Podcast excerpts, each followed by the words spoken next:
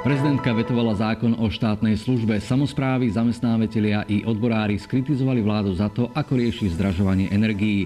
Irán a EÚ obnovia rozhovory o jadrovej dohode. Po včerajších správach je tu diár za na tie dnešné. Vítajte. Predpoludným sa zíde parlament. Poslanci majú pred sebou viacero neprerokovaných bodov aktuálnej 48. schôdze. Popoludní by sa mala konať aj mimoriadna schôdza, na ktorej bude čeliť odvolávaniu minister hospodárstva Richard Sulík. S návrhom prišiel smer SD, podľa ktorého Sulík nezvláda svoju funkciu.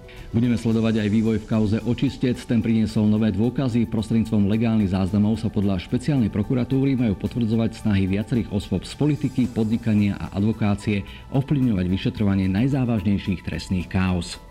Kanadský premiér Justin Trudeau predstaví svoju novú vládu. Premiér, ktorý získal mandát šéfa exekutívy už tretí raz, sa pokúšal v septembrových predčasných voľbách získať hlasy na vytvorenie väčšinového kabinetu.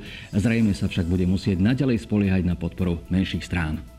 Poslanci Banskobistrického samozprávneho kraja a primátorka Banskej Štiavnice chcú upozorniť na to, čo spôsobí novela zákona o ochrane prírody a krajiny a presun sídla slovenského vodohospodárskeho podniku na rozvojové aktivity kraja. Ministerstvo životného prostredia chce presťahovať podnik do Bratislavy. Zámer vysvetľuje tým, že sa tým ušetrí.